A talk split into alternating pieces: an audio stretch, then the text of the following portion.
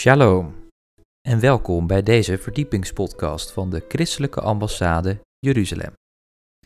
Mijn naam is Joshua Beukers en samen met Bijbelleraar Jacob Kerstra gaan wij weer een verdieping zoeken in de Hebreeuwse wortels van ons christelijk geloof. In aflevering 182 gaan wij het hebben over groeien om te bloeien. Wilt u deze beelden terugzien? Bekijk dan ons YouTube-kanaal. Wij wensen u veel luisterplezier.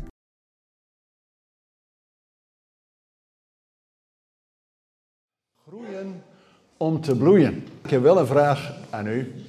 Wie wil er geestelijk groeien? Amen. Oké, maar wilt u ook geestelijk tot die bestemming, tot het bloeien komen? Ja? Amen. Gaan we voor. Ik heb ehm, drie teksten voor u. Eén uit het Oude Testament, één uit het Nieuwe Testament en één allerlaatste van het Oude Testament. Eerst naar het Oude Testament. Deuteronomium 11, vers 13 en 14. Deuteronomium, dat is dus het slot van de Torah, vlak voordat het volk het beloofde land ingaat. En dan belooft God in één tekst drie dingen. Deuteronomium 11, ik lees even vanaf vers 13. En het zal gebeuren, wanneer u nauwgezet luistert naar mijn geboden die ik u heden gebied. Door de Heer uw God lief te hebben en hem te dienen met heel uw hart en met heel uw ziel. Dat ik regen voor uw land zal geven op zijn tijd. Vroege en late regen, zodat u koren, nieuwe wijn en olie kunt inzamelen. Tot zover. Dus wanneer wij de geboden van God onderhouden, dan gaat God drie dingen geven: koren, wijn en olie. En weet u, een voorbeeld uit de Bijbel vanuit de natuur. Maar altijd met een geestelijke impact. Maar omdat in de natuur alles wil groeien en uiteindelijk tot zijn bestemming komt te bloeien, is dat een voorbeeld voor ons. Nou, deze drie dingen wil ik met u nagaan. Hoe wij dan ook door groeien uiteindelijk tot bloei komen. Ja, doet u mee? Amen. Eerst over dat koren, graan, gerst en tarwe. Dat is om voedsel, zodat we het vol kunnen houden. Die wijn en die olie, ja, de olie is een beeld van de zalving. Jongens, als een worship zonder zalving is, dan zijn het alleen maar liedjes. Maar als de zalving erop rust, kom je bij de troon van God, zodat er nog meer zalving vanuit God naar ons gaat. Ja toch? We hebben het gewoon nodig. En die wijn is een beeld van de vreugde. Dus dat we niet in de gemeente van depressie tot depressie gaan, maar van overwinning en van vreugde. Ja, daar gaan we voor. Oké. Eerst het verhaal van de graankorrel. Mensen, zo'n superklein graankorreltje, tarwe of gerst, heeft drie keer het verhaal van het evangelie in zich.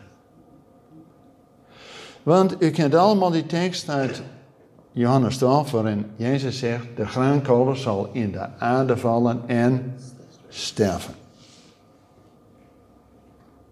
En we hebben dat eerste lied gezongen, ook al zien wij het niet, God gaat iets doen. Jongens, die landbouwer kan zaaien. En dan hoopt, nou dan is hij het gewoon kwijt. Nou, dan moet je toch wel in vertrouwen het loslaten. En dan hoopt hij ook nog één ding dat afsterft. Nou, dan weet je één ding, super zeker, hij is het gewoon kwijt. Maar dat God een wonder doet door het te laten ontkiemen en dan groeien. Maar dat is een proces. Wij willen zo vaak grote sprongen snel thuis. Hè? Maar God neemt de tijd. Eerst de halm, dan de aar, dan de volle koren. En dan is het maaien. Maar dan ben je er dus nog niet, hè? Is het eerste verhaal van het evangelie door afsterven dat God doet groeien. Maar dan ben je er nog niet. Heb je één korreltje gezaaid, dan heb je hopelijk tien of hopelijk zelfs honderdvoud. Oké, maar dan ben je er nog niet. Dan moet het nog gekneden worden. Dus van zijn identiteit af. Moet het nog met water helemaal gekneden worden. Door water heen, een beeld van de doop. En het moet nog door het vuur in de oven gebakken. Vuur van Gods geest. En dan heb je een brood. Amen. En daar heb je helemaal niks aan. Want dan kunnen we als gemeente zeggen: Kijk, fantastisch, we hebben een brood. Oh, doen we 360 graden feedback allemaal, gaan er randjes en rondjes omheen. Oh, we hebben een brood. Heb je helemaal niks aan, hè? Tenzij nou de derde les van het evangelie neemt, eet. Jongens, het verhaal van de graankorrel van brood is alleen wanneer wij gevoed worden door het woord. Jezus zegt, ik ben het levende brood. Maar het blijft dood als het gewoon op de plank staat. En zoals je dagelijks eet, en de meesten van ons hebben de gewoonte aangeleerd om s ochtends te ontbijten. En s'avonds. En wellicht wat er tussendoor. En de meesten hebben ook de gewoonte dat wanneer je ontbeten hebt, dat voordat je naar je school, naar werk en naar de winkel en weet ik wat, dat je even gaat tandenpoetsen. Ja. Is er ook een gewoonte dat je niet alleen het brood eet, maar ook het geestelijke woord brood eet. Dat je ochtends je voedt met Gods woord. Hoe kunnen we anders weten? We kunnen allemaal wel bidden. Oh, hier, uh, kom met de Heilige Geest. De Heilige Geest doet ons in herinnering brengen al wat Jezus gezegd heeft. Maar als je nooit gehoord heeft wat Jezus gezegd heeft, kan Gods geest ook niet het in herinnering brengen. Snap je? Dus er is ook een goede gewoonte om dagelijks, voordat je allemaal druk bent in je werk en school en noem maar op, om je te voeden met het woord. Dan hou je het vol. En kun je groeien om uiteindelijk ook te bloeien. Maar weet u, ook als je spreekt, dat gaat wel eens anders dan je denkt. Dat Gods geest je een woord in herinnering brengt. Denk, oké, okay, nou moet je toch even... Je hebt alles voorbereid, prima.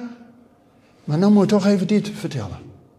Maar dat kan alleen als je gevoed bent met het woord. Nou, dat is de eerste les vanuit die graankorrel, het brood. De tweede, moet u naar de bomen. En vooral de wijnrank. En dan lees ik uit Johannes 15. Johannes 15, overbekende woorden, vers 1 en 2. Ik ben de ware wijnstok. En mijn vader is de wijngaardenier. Elke rank die in mij geen vrucht draagt, neemt hij weg. En elke rank die vrucht draagt, reinigt hij of snoeit hij, zodat ze meer vrucht draagt. Jongens, dat is natuurlijk een beeld, maar dat heeft alles te maken met onze relatie met de Heer. Blijft in Hem. Anders wordt het niks, hè? Anders worden we gewoon afgesneden, noem maar op. En dat blijft in Hem is dus een relatie. Hoe bouw je een relatie op? Dat je elkaar één keer per jaar ziet en uh, van afstand zegt hoi? Nee. Relatie ga je dagelijks met elkaar spreken. Ja toch? Een van de dingen om dagelijks in gesprek te zijn is bidden. Dus dat we niet alleen Gods woord tot ons nemen, maar daar ook over mediteren en alles wat ons daar zit bij de Heer brengen. Gebed. Want weet u, er staat zelfs bij, en dan datzelfde hoofdstuk, en dan een van de laatste versen, vers 16. Niet u hebt mij uitverkoren, maar ik heb u uitverkoren. En ik heb ertoe bestemd dat u zou heen gaan, vrucht zou dragen. Oh, dus God wil ook dat we vrucht dragen. Opdat waar u ook maar, wat u ook maar van de Vader vraagt in mijn naam, dat hij u geeft. In die laatste vers komen we zo op. Weet u, het begint altijd bij de Vader. Wij denken alles zo, uh, populair, het begint bij ons, hè, zoals ze what's in for me. Nee, dat is puur humanisme. Staat de mens centraal. Maar in de Bijbel gaat het om God. God is de wijngaardenier. Dus de actie begint bij God. En God heeft ons op het oog, zodat wij heen gaan tot zegen voor de ander. En dan komt hij. Dan is de cirkel weer rond wanneer wij Hem, God, vragen om de volgende stap. Want iedere keer als je wat gedaan hebt, denk je, ja, wat is nou de volgende stap? En het mooie is, God, mens, naaste. Dat is ook het grote gebod, hè? Je hebt God lief boven alles en die naaste aard die redt zich wel. Jongens, God kan het allemaal zonder ons, hè? Maar God wil ons in gebruik nemen om tot zijn doel met de ander te komen. Waarom werd de vader van gelovigen Abraham gezegend? Dan denk je, dat is mooi. Amen. Hij werd gezegend. Is hele volk ook. Amen. Maar wat hebben we er nou aan? Er staat bij, ik zal u zegenen om tot een zegen te zijn voor alle volken. God heeft visie. Nou, wij nog. En om te helpen is, wat er staat, dat God ons weer alles geeft wat we Hem vragen in Jezus' naam. Wat wij Hem vragen, dat is door gebed. Maken we al onze noden bekend. En we mogen door Jezus tot die troon van genade komen. Dat is niet een koperen hemel en nou ja, onze gebeden komen tot plafond en verder niet. Nee, door de overwinning die Jezus behaald heeft, mogen wij zelfs niet alleen bij de troon van God komen, maar met vrijmoedigheid. Wat betekent dat? Net als een klein kind bij zijn papa. En weet u, kinderen zijn heel slim, hè? Daar kunnen wij nog wat van leren. Die vragen natuurlijk eerst, papa, papa, wil je dat doen? En dan, nou, mom, mom, mom, mom, mom. Papa, beloof je het? En ze gaan niet zo doen totdat je zegt, ja, ik beloof het. Nou, dan ga hij het. Vroeg laat komt het zover. En dan heb je nog niet gedaan. Dan komen de kinderen bij. Papa, jij hebt het beloofd. Papa, jij hebt het beloofd. Jongens, dat is ook wat wij met God kunnen doen. Heer, het staat in uw woord. Het staat zwart op wit. Heer, u hebt het beloofd. Wij herinneren u aan uw woord. En op grond niet van onze daden, maar op grond van zijn woord mogen we grote dingen verwachten. In de zang ging het al over het onmogelijke dat uh, nog steeds niet mogelijk is. Nee, het wordt mogelijk als wij gaan stappen, gaan staan op de beloften van de Heer. Jongens, we bidden vaak om zalving. Oh, toen ik daar zat, je bidt Heer, Gods geest. En dan zingen we het ook nog drie, vier, vijf keer. Ik heb de tel uh, niet onder, we bidden. Maar weet u, God geeft pas zijn zalving zodra je hier staat. Dat je in de bediening gaat staan. Dan kan God pas zegenen. En dat is bij alles. Nu lezen we thuis samen met Israël door uh, Exodus, want in voorbereiding op Pesach zijn al die plagen voordat Israël uiteindelijk uit Egypte gaat. Iedere keer is het, Mozes en Aaron moesten iets doen, een handeling. Hij moest een staf op de grond werpen. En dan kon God een wonder doen, dat hij tot een slang werd. Of hij moest het stof uit de oven in de lucht gooien. Dan ging God van het stof muggen maken. Dus wij zetten een rem op Gods wonderen als wij niet meedoen. Maar wanneer wij meedoen, dus God heeft ons uitgekozen om lekker te blijven zitten. Heer, u kunt het allemaal alleen.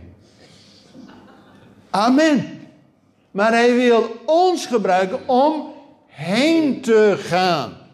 Dat wil zeggen, die stap te zetten. En het mooie is, Gods woord is een lamp voor mijn voet. Dus dan weet je wat de volgende stap is. En een licht op mijn pad. Dat je visie hebt, dat je toch daarheen moet.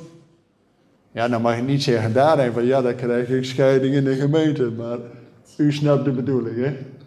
U snapt de bedoeling. Mensen, en dan pas, als wij dit doen, staat er ook, dit gebied ik u dat gij elkaar lief hebt. Weet u, het trof me toen ik hier kwam dat u eh, bezig bent met bidden en vasten. Amen. Drie weken. Geweldig. Dat we nu uh, halverwege zijn. Weet u wat Jezus in de bergreden zegt? Wanneer gij drie dingen doet: bidden, vasten en almoezen geeft. En weet u wat God dan gaat doen? Dus als wij één stapje doen, bidden, vasten, almoezen geven, dan zal God uw vader zijn. Wauw! Dan is dat niet een van de God daar ver weg, maar dan mogen wij Abba Vader zijn. En dan ben je dus ook kinderen van de Allerhoogste, die gewoon, gewoon bij de vader op school kunnen komen en zeggen: Papa, weet u nog, u had het toch beloofd? Nou, moet eens kijken. Dan wordt het onmogelijke meer dan overvloedig.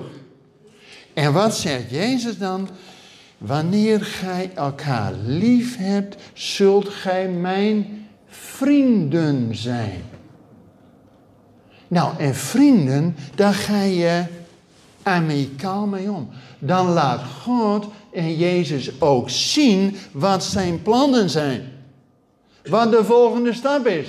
Hoe jij weet, voor wie mag je nu bidden? Snap je? Als we afgestemd zijn op Gods lifeline, dus house, nou de lifeline geeft aan wie je mag zegenen. En weet u, als u een ander zegent, of een goed woord hebt, een ander bemoedigt, heeft dat twee doelen. Ten eerste wordt die ander erdoor bemoedigd. Amen. Maar het heeft ook impact op jezelf. Want dat jij doorhebt, Heer, u wil blijkbaar mij gebruiken om die ander te zegenen. Nou, hoeveel vreugde kun je hebben? Zeker als zijn hier meer vaders in de zaal. Je hebt vreugde wanneer je kinderen plezier hebben. Zo heeft ook onze hemelse vader vreugde wanneer het met ons goed gaat. Dus groeien om te bloeien heeft alles te maken, blijft in mijn woord. Bidden, vasten, almoezen, zodat God ook die bevestiging kan geven, zodat je kunt uitstappen in geloof. Zodat het onmogelijke voor de ander mogelijk wordt. En nou, een tweede boom. De olijfboom. En de olijfboom, en dan ga ik naar Romeinen 11. Romeinen hoofdstuk 11, vers 15. In Romeinen 11, vers 15, dat wij, die eerst niet bij het volk van God hoorden, de wilde olijftakken, dat wij tegen onze natuur toch geënt zijn op de edele olijf. Romeinen 11, vers 15. En dan staat er, want als hun verwerping verzoening voor de wereld betekent, wat betekent dan hun aanneming anders dan leven uit de dood? Nou, laat mij even uitleggen. Het beeld van die olijfboom staat voor Israël. En God heeft een aantal takken afgebroken en ons als wilde takken daartussen geplant. Waarom zou God dat doen? Om wilde takken op die boom te planten. Wat heeft dat nou voor zin? Heel simpel. Zodra ik het zeg, zegt u, ah, logisch. Maar ja, we denken vaak zo heel geestelijk. Is ook heel natuurlijk. Kijk, als je extra takken ertussen plant op diezelfde stam, dan geeft het gewoon twee keer zoveel vrucht. God heeft visie, weet je nog? God wil dat er veel vrucht is. Meer dan overvloedig. Dus hij heeft die wilde takken ertussen, zodat hij wil van de goede zapstroom gebruik maken en dat je dan ook vrucht geeft. God wil rijke oogst. En nou is het verhaal in Gods plan dat God van Israël, die de belofte gekregen hadden, een paar takken heeft afgebroken. Door ongeloof afgebroken. En dat wij door het geloven in Jezus ertussen geplant zijn. En wat staat er? Wanneer hun verwerping al verzoening is geworden. Jongens, Israël is na Jezus in het jaar 70 toen de tempel verwoest is, over de wereld verspreid. En dat is tot zegen voor ons geweest. Want de hele wereld weet nou wie God is. En dan staat er, wat zal dan hun aanneming anders zijn dan leven uit de dood? Kijk, en dat is vers 2. Nu is God bezig, na 2000 jaar, om zijn verloren kinderen van Israël weer terug te brengen. Ook weer terug te enten op die edelolijf. Zodat dat voor ons leven uit de dood is. Want God had al aan Abraham beloofd dat hij niet alleen gezegend wordt met een volk, maar ook met een land. Amen. En wanneer land en volk bij elkaar komt, komt de zegen. Alleen, God had ook al aan Abraham gezegd: Weet wel, uw volk zal 400 jaar in Egypte zijn. En dan uittrekken. Met heel veel erbij. Nou, ze kwamen met 70 man naar Israël, en naar Egypte toe. En ze kwamen met 600.000 er weer uit. Ze waren een tijd slaven, maar toen ze weggingen hebben ze die farao beroofd. Dus er was een hoop geld. Toen in de woestijn Mozes één collecte ging houden om die tabernakel te bouwen, een huis van God. Toen vroeg hij, nou wie wil wat? Hè? Op een gegeven moment, maar jongens, in die woestijn was niks te kopen. Dus die zilde met al dat goud en de zilver van die farao. Die, als een collect wordt, ja, alsjeblieft. Dat, dit was de enige collecte in de hele Bijbel waar Mozes op een gegeven moment zei: Stop maar, stop maar, er is genoeg, er is genoeg. Mensen waren blij dat ze kwijt waren. Maar daardoor is die tabernakel geweldig, prachtig en praal. En later natuurlijk in het beloofd land de tempel. Nou, daar kon je buurman mee naartoe nemen, hè? Die tempel, jongens, dat was allemaal goud wat er blonk, hè? We hebben hier ook uh, edelsmeden hier in de zaal, maar de, die tempel, dat was allemaal goud, hè? Dus, oké. Weet je, toen Israël voor de eerste keer in het land kwam, land en volk bij elkaar, welke zegen heeft de wereld daardoor gekregen? Want het is leuk dat zij in dat land komen. Nou, mooi, amen. Maar wat hebben we er nou aan? Toen Israël voor de eerste keer in het land kwam, hebben wij Gods woord gekregen. De Bijbel is door 40 Joodse schrijvers opgeschreven. Mozes al vijf boeken, dan Josia, Richter, Rut, noem alles maar op. Allemaal, wij hebben Gods woord gekregen. Alleen dan komt het, Israël deed ook niet altijd precies wat in het woord stond. Dus God zegt, het land is niet van jullie, maar is van mij. Je mag erop wonen als je je houdt aan mijn geboden. En anders, als je het land geen rust geeft, parkeer ik jullie 70 jaar even elders, zodat het land zijn rust krijgt. En dan na 70 jaar mag je weer terug.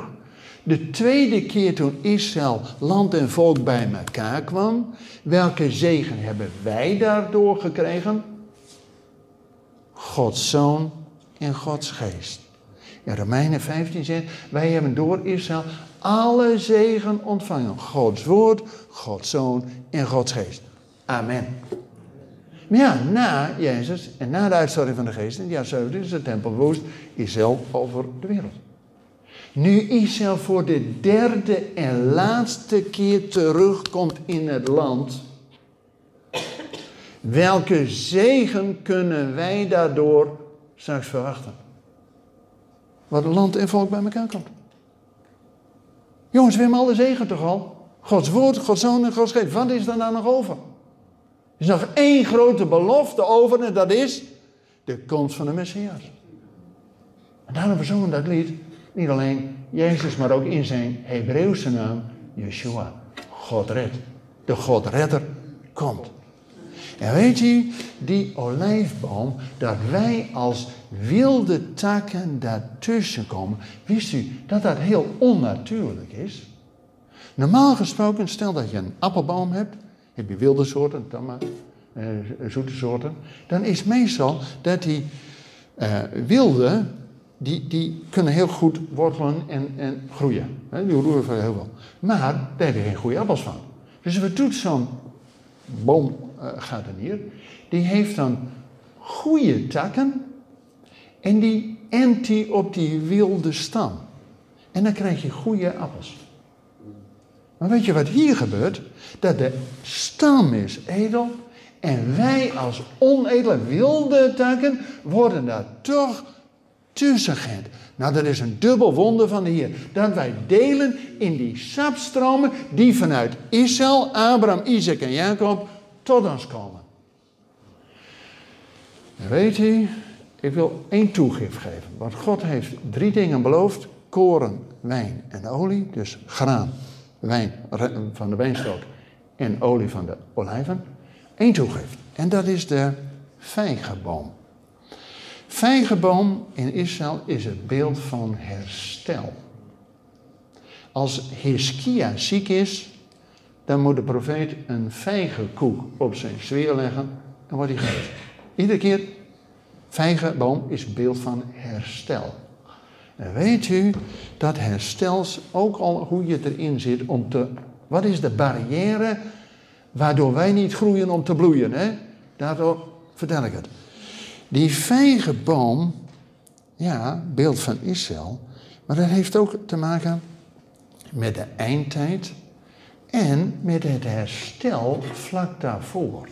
Ik wil met u de allerlaatste tekst van het Oude Testament lezen.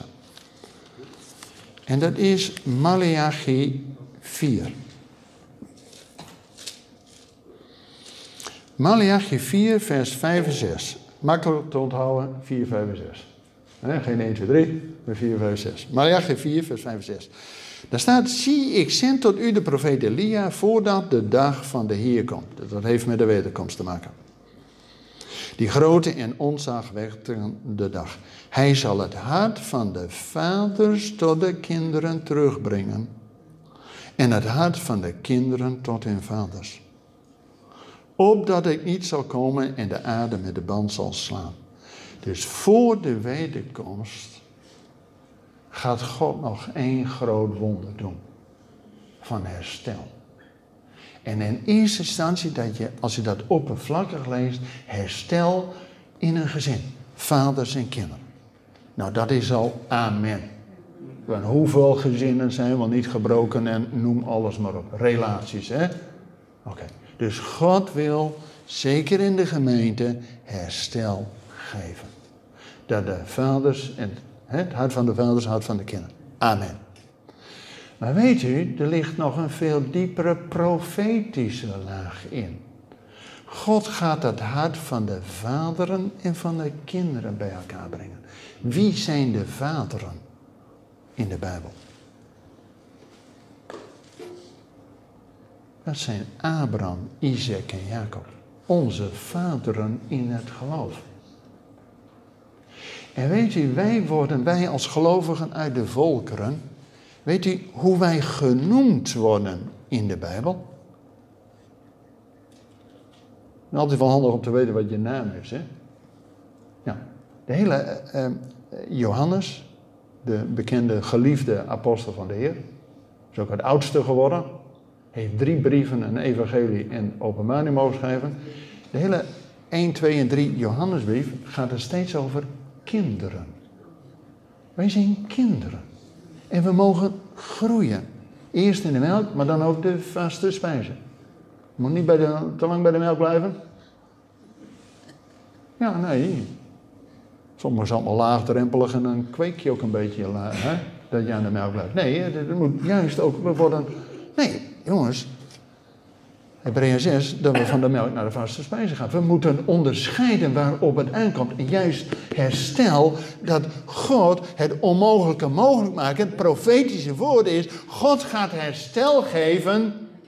Daarom is ook de beeld van die olijfboom. Dat wij als gelovigen uit de volkeren met Israël verbonden zijn. En dan ook die sapstroom van de Heilige Geest mogen ervaren. Zodat wij ook vruchten kunnen voortbrengen die welgevallig zijn voor God. Weet je, God geeft die metaforen, die beelden uit de natuur van graan, wijn en olie, om te groeien, om in je bestemming te komen, te bloeien voor het aangezicht van de Heer. En als er een blokkade is, dat die herstel er mag zijn, zodat we weer geënt worden niet alleen in de gemeente, maar wij zijn geënt op het levende woord. En de belofte die God al aan Israël gegeven heeft. Jongens, gelaten 3 zegt dat wij door het geloof in Jezus kinderen van Abraham zijn. Dat wij als kinderen ook op die vaderen en de belofte die God al aan Abraham gegeven heeft, deel mogen hebben. En zeggen, Heer, u hebt het al beloofd. En weet u, we krijgen er nog een toetje bij ook. Dat door het geloof in Jezus krijgen we de belofte van de geest. Maar dat moet niet een belofte blijven, het moet realiteit worden. Ja toch? En daarvoor moet je die stap zetten. Zodat wanneer God ons alles kan geven om heen te gaan en vrucht te dragen voor Hem. Zodat Hij ons weer alles kan geven wat we Hem bidden in Jezus naam. Wat is de motor? Bidden in de naam van Jezus. Maar het is de Vader die het geeft tot eer. Ja, via ons voor de naaste. En weet u, één tekst tot slot, Jacobus 1, vers 18. Dat wij als eerstelingen van de ganse schepping mogen zijn. Eerstelingen die dus laten zien hoe het hoort. En Jezus is de eersteling. En wij mogen eerstelingen zijn. En dan herhaal ik toch nog wat Jezus zei in de bergreden, wat u mee bezig bent. Ik vind het al geweldig dat u bidden en vasten. Want Jezus zegt, dit geslacht vaart niet uit zonder te bidden en te vasten. En als we ook nog onze aalmoes tien, dan weet u wat geven. Dan zegt Jezus dat God jouw vader is. en ik jouw vriend. Zullen we daarvoor gaan? Mag ik u voorgaan in gebed, want we hebben zo Gods geest daarvoor nodig. Vader in de hemel, dank u wel dat het openen van uw woord verspreid ligt. Vader, we zo de inwoning en de zalving van uw geest nodig om te weten hoe laat het is op uw klok. Heer, dat u herstel geeft, ook tussen Israël en de gemeente. Heer, zodat wij ook uit hun sapstromen mogen putten. We al die zegen via Israël ontvangen hebben, Gods woord, Gods zoon en Gods geest. Heer, als zij nu terugkeren naar het land, bidden we ook dat ze terugkeren tot het hart van de Vader. En dat we samen uitzien naar die grote dag dat u Jezus stuurt. Heer, we hebben al gezongen, Baruch haba. Dat we niet alleen bidden dat uw geest komt, maar Baruch haba. Dat u ook hem stuurt, de bruidegom. En dat we gereed zijn om de maaltijd van de Heer daaraan mee te doen. Heer, dat u overvloedig geeft. Koren, wijn en olie. Heer, dat we niet tevreden zijn als gemeente met het dagelijks brood om het vol te houden, maar dat we ook de zalving en de vreugde mogen ervaren. Heer, leid u ons, dat het onmogelijke mogelijk wordt gemaakt. Heer, dat u ons als gemeente, als eerstelingen van die nieuwe schepping wilt gebruiken in uw dienst. Heer, tot zegen ja, voor allen die we mogen tegenkomen. En dat we vrijmoedig mogen zijn, Heer, een stap te mogen zetten. En als wij niet weten wat we moeten zeggen, Heer, u zegt zelf in uw woord, bereid je niet eens voor. Ik zal door mijn geest je de woorden geven. Heer, maar we mogen wel en we moeten zelfs die eerste stap zetten, zodat u door ons heen kunt werken. Vader, u wilt ook de gemeente gebruiken als een beroepplaats. Heer, om elkaar eerst ja, hier te oefenen, onze talenten te leren gebruiken, om elkaar ja, te bemoedigen, te zegenen, Heer, en dat we dan ook ja, voorbereid zijn om dat ook in de wereld te doen. Zegent u ons om tot een zegen te zijn. Bedankt voor het luisteren naar deze verdiepingspodcast van de ICEJ. Waardeert u onze podcast? Steun ons dan. Dat kunt u doen door een donatie of door deze podcast te delen met uw vrienden of familie. Meer informatie hierover vindt u op icej.nl. Volgende week volgt er uiteraard weer een nieuwe aflevering van deze verdiepingspodcast. Luistert u weer met ons mee? Ik hoop van wel. Bedankt voor het luisteren en tot volgende week.